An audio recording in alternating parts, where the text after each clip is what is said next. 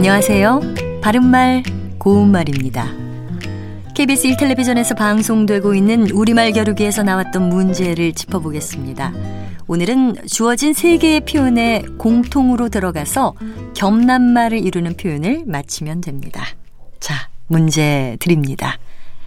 나물 이것, 땀 이것, 꿀 이것에서 이것에 공통적으로 들어가서 겸남말을 이루는 이음절로 된 표현 무엇일까요?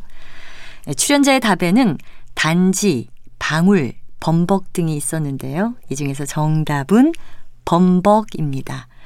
범벅의 기본 의미는 곡식가루에 호박 등을 섞어 되게 쓴 음식입니다. 문제에 나왔던 나물 범벅도 이와 비슷한 것을 연상하시면 되겠는데요.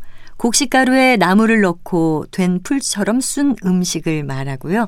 또 꿀범벅은 꿀을 섞어 만든 범벅입니다.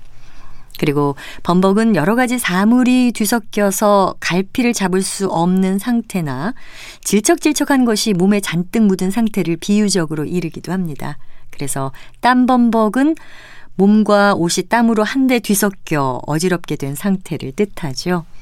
참고로 범벅 먹은 고양이 손 같다라는 속담은 질척질척한 음식을 퍼먹은 고양이의 손과 같다는 뜻으로 질척질척한 것이 많이 묻어서 몹시 더러워진 꼴을 비유적으로 이르는 말입니다.